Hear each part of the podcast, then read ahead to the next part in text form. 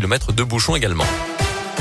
Taiki Dodo dans un instant vos places pour le Scoop. Live aussi du 7 avril et ça c'est pas un 1er avril. On va vraiment vous offrir quatre places par personne pour aller profiter de l'anniversaire de Radio Scoop dans quelques instants. Et puis d'abord c'est votre Scoop Info avec Colin Code. Bonjour. Bonjour Mickaël. Bonjour à tous. Et à la une aujourd'hui un épisode de froid et de neige en cours dans la région. Ce vendredi matin l'un est passé en vigilance orange. La Saône-et-Loire reste en jaune jusqu'à ce soir au moins.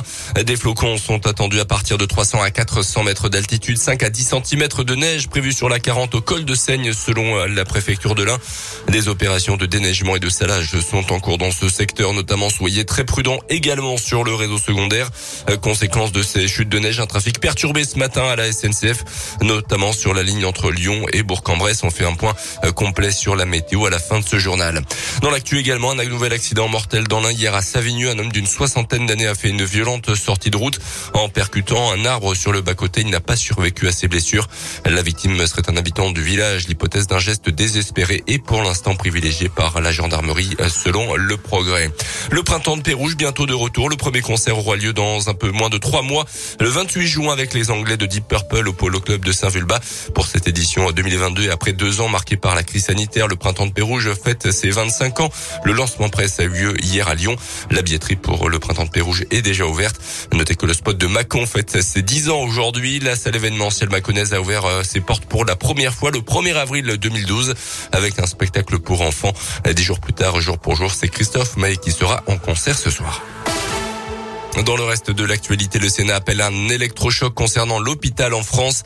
Dans un rapport publié hier, les sénateurs indiquent que les soignants doivent recevoir une reconnaissance financière équitable, sortir de la morale du volontariat et être mieux représentés dans la gouvernance des hôpitaux.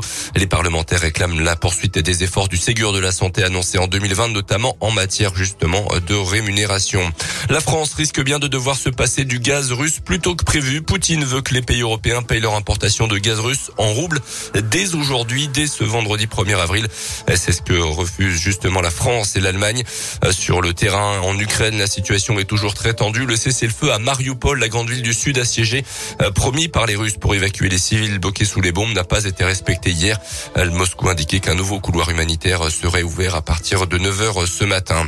À retenir également dans l'actualité cette diminution du prix des carburants, 18 centimes de moins par litre à partir d'aujourd'hui. Une mesure promise par le gouvernement il y a quelques semaines et qui va durer jusqu'au mois de juillet. Ça pourrait même aller jusqu'à 28 centimes de baisse dans 2800 stations totales, a indiqué le groupe français. On passe au sport avec euh, du foot et ne surtout pas lâcher. C'est le mot d'ordre du FBVP en ce moment. Malgré la défaite contre le leader Laval lundi soir, les Bressans ne sont pas largués dans la course à la montée en Ligue 2. Un deuxième gros match les attend ce soir. Un déplacement chez l'actuel troisième du championnat. Concarneau, trois points devant le FBBP qui n'a donc pas vraiment le droit à l'erreur pour rester dans le top 5 du championnat. Des matchs couperés que doivent être prêts à affronter les Bleus. Alain Pochal, l'entraîneur du FBBP au micro Radio Scoop de Didier Berthet. Au final, Concarneau est juste là devant nous. C'est pas la fin du monde non plus. Si les garçons ils ont un coup de massue derrière la tête, c'est là qu'on voit la force d'une équipe. Hein. On fait de la compète pour jouer ces matchs-là. On s'est préparé depuis le mois de juin pour vivre des matchs comme ça. Je pense qu'ici, ils en ont vécu des saisons galères quand même. Où ils ont joué le maintien, ou euh, vivre des matchs comme ça, ils auraient aimé en vivre plus souvent. Donc on a la chance d'en vivre. Peut-être que le train il passera une fois et puis il repassera plus. Il faut être capable de l'assumer ça. Quand on veut vivre ces moments-là et qu'on est dans le money time et que derrière il y a des matchs couperés, ben, il faut l'assumer.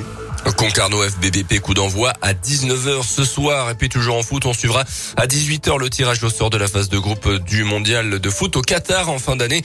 On connaît 28 des 32 équipes qualifiées. Les Bleus sont tête de série.